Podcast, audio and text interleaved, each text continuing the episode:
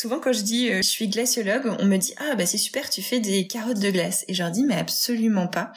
Euh, c'est plutôt finalement les climatologues qui font des carottes de glace, parce que ce qui les intéresse, c'est de comprendre les archives du climat. Et donc, pour pouvoir comprendre un petit peu comment ils utilisent la glace, il faut comprendre aussi comment cette glace se forme.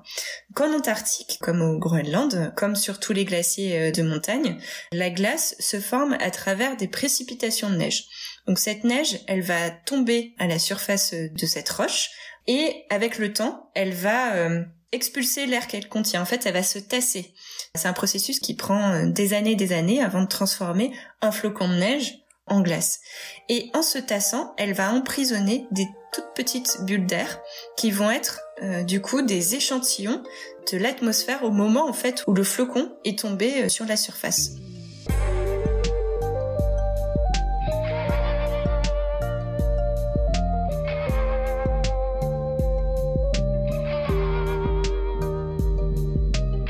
Lydie Lescarmontier est glaciologue.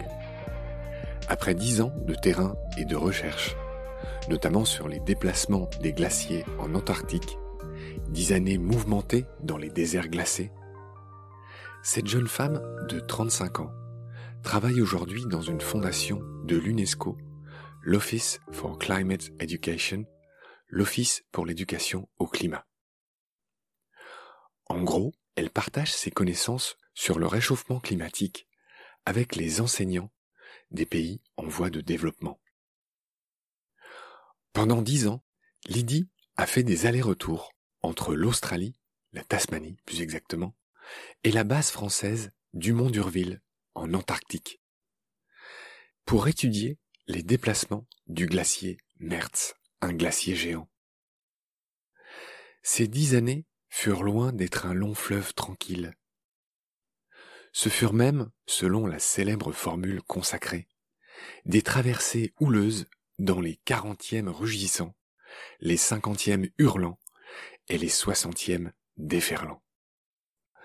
Ce furent des allées incertains et des retours hypothétiques entre des tempêtes et des incidents, des pannes d'hélicoptères et de bateaux, le célèbre Astrolabe, qui a même été pris plus de cinquante jours dans les glaces. Lydie raconte ses aventures dans un beau livre, La Voix des Pôles. Je l'ai appelée, car, en bonne scientifique, elle intercale dans son récit des pépites de connaissances précieuses sur l'océan, les pôles, la glace et le climat. Dans Les Glaces des Pôles, chapitre un, pour briser la glace. C'est parti. Salut Lydie. Salut Marc. Je suis très content de te retrouver. Lydie Lescarmontier, moi qui aime bien les noms de plus de quelques syllabes, avec le tien, je suis ravi. Je commence par une question peut-être un peu déroutante. Quelle est l'étymologie de ton nom, Lescarmontier ? Alors, j'ai entendu dire que c'était en fait deux noms de villes du sud de la France, donc euh, l'Escar près de Pau et euh, Montier, euh, donc c'est une déformation de Moustier plutôt dans le sud-est. Ah, c'est pas mal, non ? C'est ouais, c'est une origine donc disons un peu géographique. Tu es né en quatre-vingt-cinq, tu as bientôt trente-six ans. Tu es né dans le Bas-Rhin à Wissembourg. Je ne sais pas comment on le prononce, Wissembourg, tu m'as dit. Oui, c'est très bien. Tu as des origines familiales un petit peu mixtes et variées, si tu veux bien m'expliquer en deux phrases d'où tu viens. Euh, oui, alors du côté de mon père, on est plutôt euh, normand, donc euh, c'est marrant parce que c'est ben, ce côté-là, tous mes cousins sont très blonds aux yeux bleus, et euh, du côté de ma mère, on est pieds noirs espagnols. Donc, ma mère est née au Maroc, donc euh, c'est plutôt type euh, méditerranéen. Donc euh, ma sœur et moi, on est un petit peu un mélange des deux. Mais bon, moi je suis une fille de militaire, donc euh, j'ai beaucoup bougé. Je suis née à Wissembourg, mais en fait j'ai passé les premières années de ma vie en Allemagne, et ensuite on a un petit peu euh, parcouru la France. Un peu à la Elvis Presley, quoi, en résumé. À la Elvis Presley, oui, ouais, je sais pas trop, mais, mais on a vu du paysage, c'est sûr. Ok, très bien. Donc, Lydie, tu es docteur en glaciologie. Euh, grosso modo, tu as fait dix ans de terrain, dont tu tires ce beau livre, euh, La Voix des Pôles, euh, qui nous réunit aujourd'hui. Euh, aujourd'hui, tu es responsable scientifique dans une fondation euh, sous l'égide de l'UNESCO. Je veux bien qu'on dise le nom de cette fondation. S'appelle l'Office for Climate Education, donc le bureau d'éducation au climat. En deux phrases, tu y fais quoi ? Moi, j'ai été embauchée parce que j'étais glaciologue, donc euh, je suis là pour euh, créer des ressources sur le changement climatique. Je fais aussi des formations pour les enseignants. Nous, notre cible, c'est les enseignants qui travaillent avec les enfants de neuf à quinze ans, donc un petit peu partout dans le monde. Et puis, on travaille aussi à la mise en réseau de tous les acteurs éducatifs qui, dans le monde aussi, qui veulent travailler sur la thématique du changement climatique. La dernière chose que je voulais signaler avant qu'on rentre dans le vif du sujet, c'est que tu es une amie de Chris, Chris de Bardia, notre fameux Chris de Bardia, avec lequel on a fait de beaux épisodes que j'espère tu as écouté. Et vous êtes deux amis, vous travaillez un peu sur les mêmes bateaux. Et, euh, et donc c'est joli quand il y a des ponts comme ça entre, entre les gens, et je tenais à le signaler et à faire un gros bisou à Chris. J'imagine qu'on prend une joue chacun. Oui, oui, oui. Coucou Chris, moi je prends la gauche. D'accord, très bien. Bon, moi, je lui ébouriffe le, le, les cheveux, on va dire. Très bien, donc ça, c'est vu. Ton bouquin commence par un prologue dans lequel tu pars de ton enfance.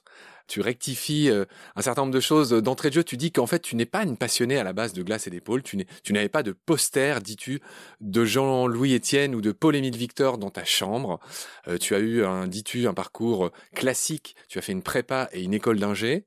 Et en fait, l'aventure, ce prologue commence, apparemment, si j'ai bien lu, en deux mille huit.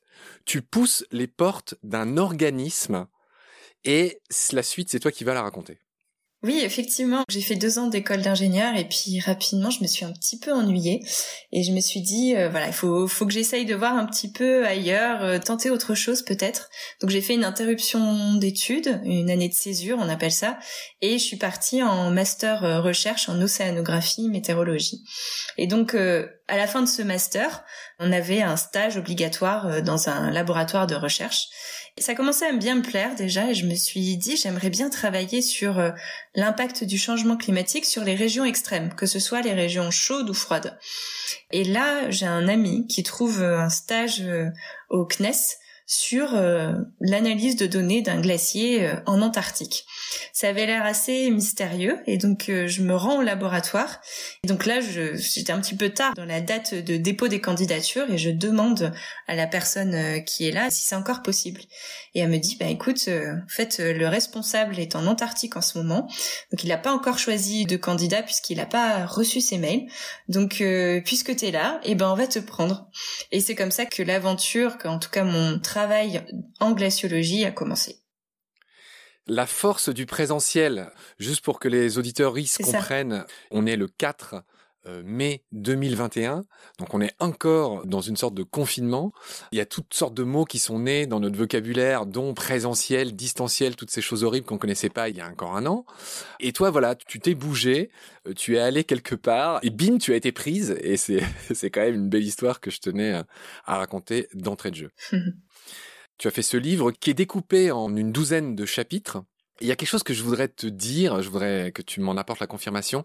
J'y ai trouvé un point commun avec ce que peut faire Bernard Werber. Bernard Werber, dans la plupart de ses bouquins, euh, intercale quelques pages euh, entre chaque chapitre où il explique des choses scientifiques. Bernard Werber, je le rappelle, est à la base journaliste scientifique et il a rassemblé tous ces articles qu'il y a par exemple dans Les Fourmis en un petit bouquin que j'adore euh, qui s'appelle L'encyclopédie du savoir relatif et absolu, je crois. Et toi, tu as choisi de faire, alors je ne sais pas si c'est inconscient, si tu connais Bernard Werber, et cetera. Et c'est ça que j'aimerais que tu me dises. Bah, ton livre, c'est un peu ça. C'est-à-dire que tu racontes tes aventures, tu racontes ce que tu as vécu dans ces dix ans de terrain, mais à la jonction de, de chacun des chapitres, il y a un petit laïus technique. Et ça m'a beaucoup rappelé Bernard Werber. Et je trouve que c'est très judicieux parce que c'est comme si tu racontais deux histoires en une finalement. Oui, complètement. En fait, euh, on n'a pas pensé à ça tout de suite, puisqu'à la base, en fait, euh, l'idée, c'était d'écrire plutôt un essai scientifique. Donc, euh, mettre en valeur plutôt le, l'information scientifique et le récit devait en, être en toile de fond. Et en fait, quand j'ai commencé à écrire, on s'est aperçu que le récit était trop important finalement pour le mettre en second plan. Donc euh, finalement, on s'est dit, ben, on va inverser la narration et on va vraiment faire un récit de voyage dans lequel il y aura l'introduction de science. Et euh, pour pouvoir proposer en fait cette option au lecteur de soit lire un récit de voyage, Euh, soit le lire avec de l'information euh, scientifique, on s'est dit ces fiches-là, c'est parfait, parce qu'il y a vraiment deux niveaux de lecture euh, différents. Et je pense que c'est ce qui a contribué au succès de Bernard Werber. On ne va pas euh, s'appesantir euh, sur lui trop longtemps.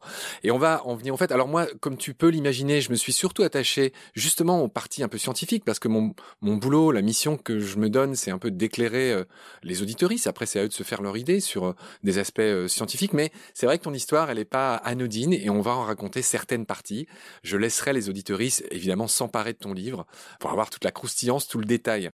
Euh, tu as mis au tout début du livre une carte de l'Antarctique et tu expliques d'entrée de jeu que l'Antarctique est divisé en, grosso modo, deux grandes régions. Lesquelles et quelles sont les différences principales ?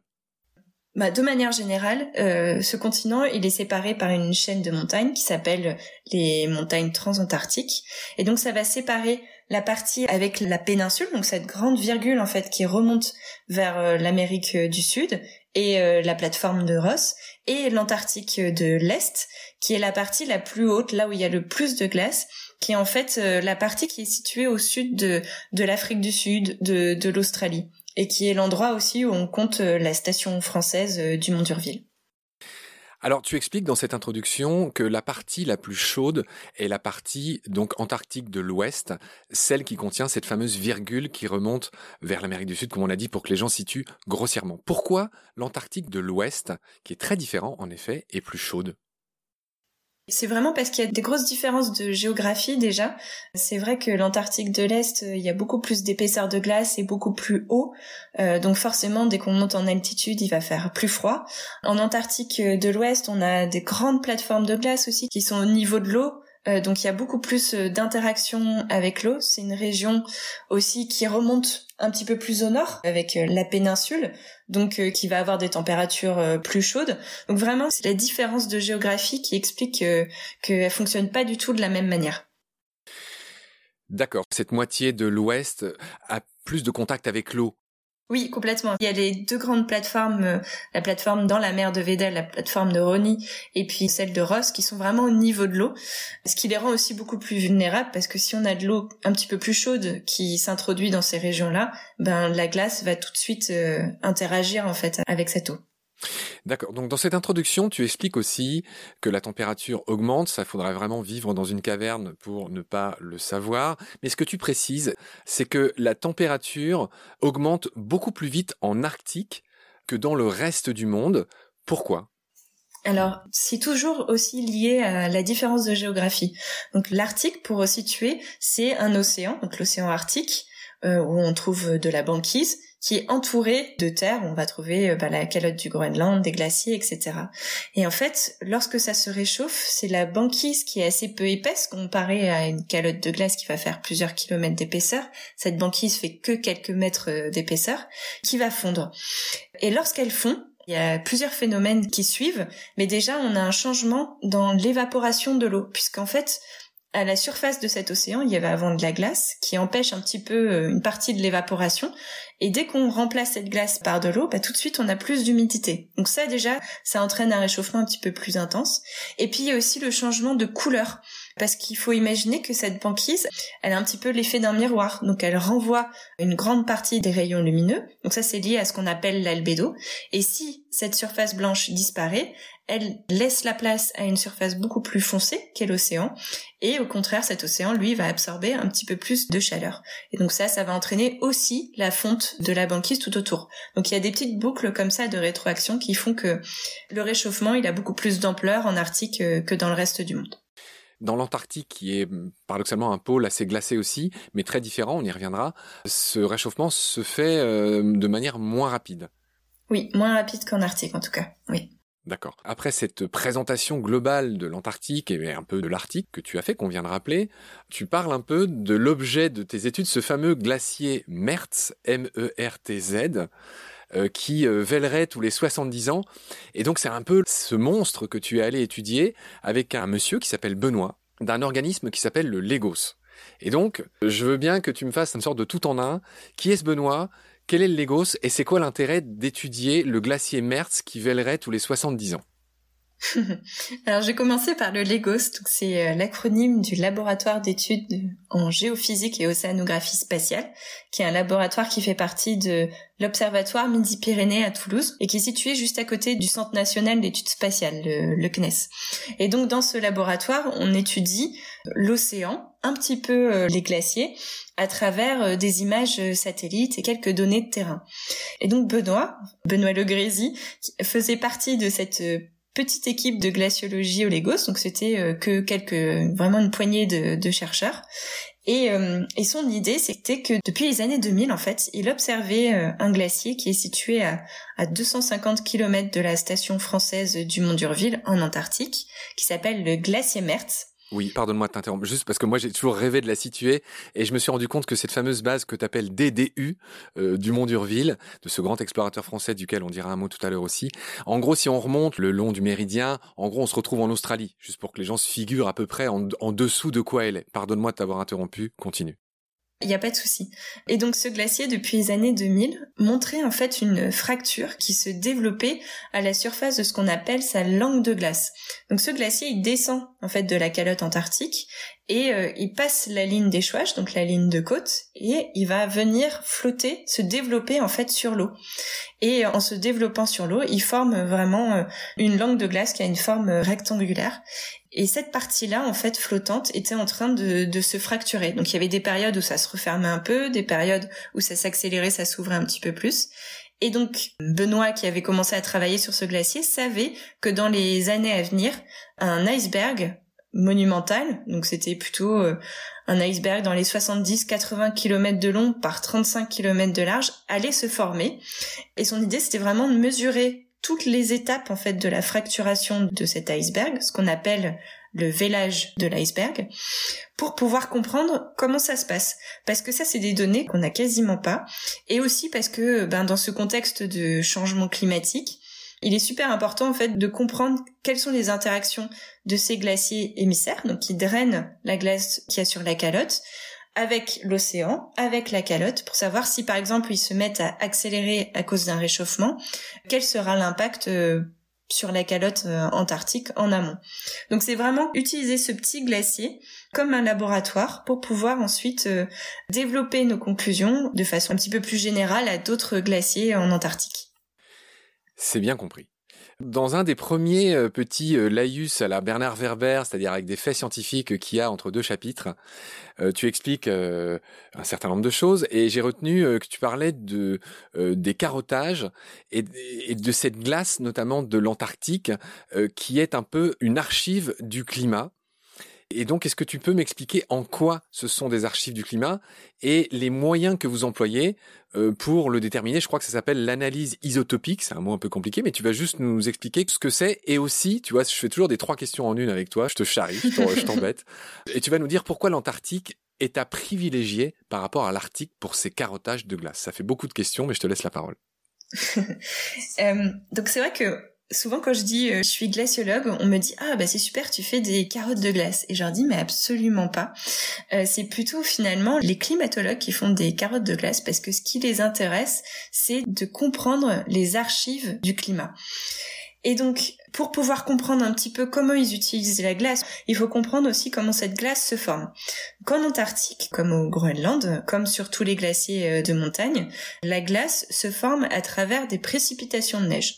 Donc cette neige, elle va tomber à la surface de cette roche et avec le temps, elle va euh, expulser l'air qu'elle contient. En fait, elle va se tasser. C'est un processus qui prend des années et des années avant de transformer un flocon de neige en glace. Et en se tassant, elle va emprisonner des toutes petites bulles d'air qui vont être euh, du coup des échantillons de l'atmosphère au moment en fait où le flocon est tombé euh, sur la surface. Et grâce à ces bulles d'air, on peut déjà s'intéresser à la concentration des différents gaz qu'il y avait dans l'atmosphère à ce moment-là. Donc ce qui nous intéresse en ce moment, c'est plutôt les gaz à effet de serre tels que le, le dioxyde de carbone dont on parle beaucoup. Mais aussi, on va analyser les isotopes d'un atome, l'oxygène, parce que en fait ces isotopes correspondent finalement un petit peu au poids de notre atome. Et ce qu'on sait, c'est qu'en fonction du poids de l'oxygène, cet atome va tomber plus ou moins rapidement. Donc par exemple, faut imaginer que de l'eau qui est évaporée au niveau de l'équateur, qui va partir ensuite dans les nuages et qui contient cet atome d'oxygène, va tomber au fur et à mesure de son parcours vers les pôles. Mais ce qui va rester à la fin au pôle, ce sera les atomes les plus légers, puisque les plus lourds sont déjà tombés. Et donc, grâce à ce ratio, on sait à peu près quelle était la température à la surface de la planète, pareil, au moment où on a eu ce petit échantillon d'atmosphère qui s'est formé. Et donc, on utilise plutôt la calotte antarctique pour faire ces mesures euh, isotopiques, puisque en fait, en Antarctique, on a une grosse épaisseur de glace. Donc, le maximum d'épaisseur, ça peut aller jusqu'à quatre kilomètres. Donc, on peut remonter très loin, en fait, euh, dans le passé. Après, il y a des analyses qui se font aussi au, au Groenland, qui est l'autre grande calotte. Mais au Groenland, en fait, il y a plus de précipitations. Donc, on a plus de résolution, en fait, dans cette glace qu'en Antarctique. Ok, on a compris ces différences donc euh, entre l'Antarctique et l'Arctique. Il neige bien moins en Antarctique qu'en Arctique, hein, c'est ce que tu disais. Oui, oui, complètement, ouais, c'est ça. Ok, donc euh, donc là c'était un peu le, la première espèce de, je ne sais pas comment dire, euh, le premier article de cette encyclopédie du savoir relatif et absolu, pour toujours faire cette comparaison avec euh, Bernard Werber. Et voilà, comme on l'a dit, tu entrelaces quelque chose de scientifique mais qui est très bien vulgarisé avec un récit personnel, presque d'aventure. Et donc je voudrais, c'est là que je voudrais dire un mot.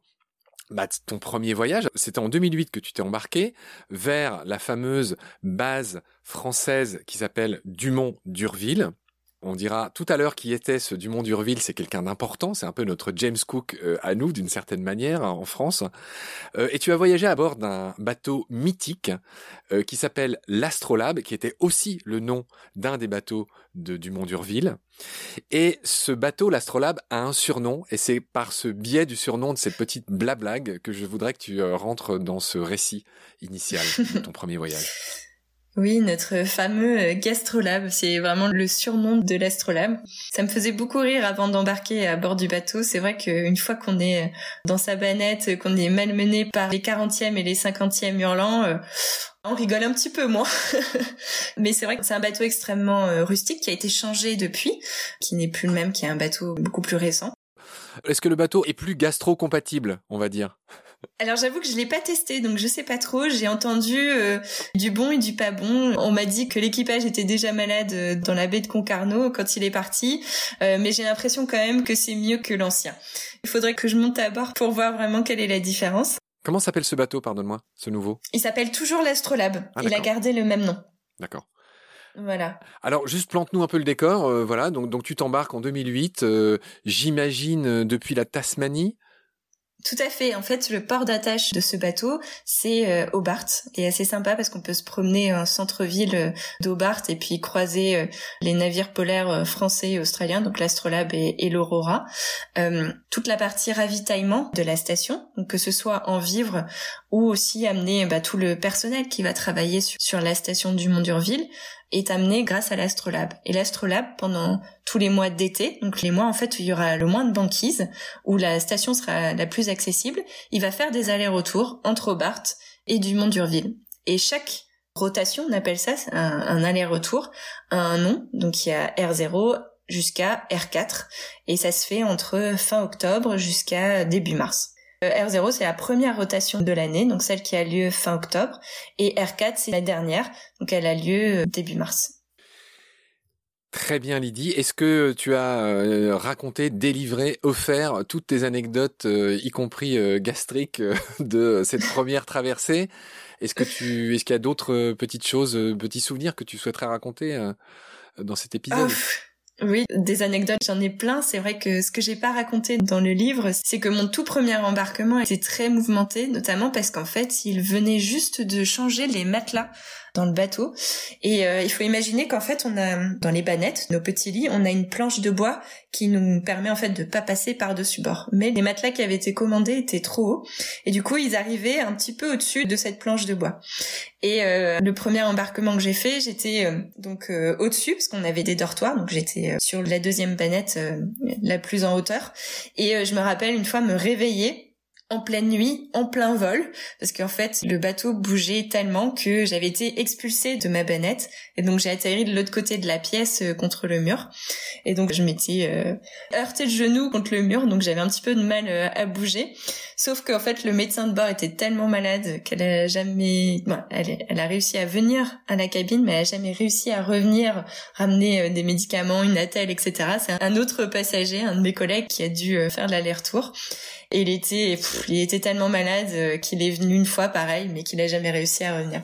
Des anecdotes comme ça, on en a, on en a tous plein. Je me rappelle qu'il y avait des vitres de l'Astrolabe qui avaient été explosées par des vagues aussi. Bon, bref, il s'est passé beaucoup de choses sur ce bateau. Très bien, Lydie. Euh, donc, on, on est pas mal. On va s'arrêter ici pour le premier épisode. Je trouve ça bien. On vient de s'embarquer avec toi sur ce bateau, l'Astrolabe, que tout le monde surnomme, enfin, que tous ceux qui ont la chance et la malchance de, euh, de, voilà, de, de, de naviguer à bord surnomment le Gastrolabe, euh, en référence à, à ce célèbre Dumont d'Urville. Voilà. Donc, on va, on va s'arrêter là dans le récit. On est à l'orée, bah, de la suite. Donc, on prendra le temps avec toi de continuer cette aventure qui est, je le redis, un mix entre des faits scientifiques qu'on, qu'on va prendre beaucoup de plaisir à vulgariser avec toi et puis aussi connaître un peu toutes ces aventures que tu as vécues là-bas. Donc je te fais un gros bisou, Lydie, porte-toi bien d'ici là et je te retrouve très vite pour la suite. Salut. Salut Marc.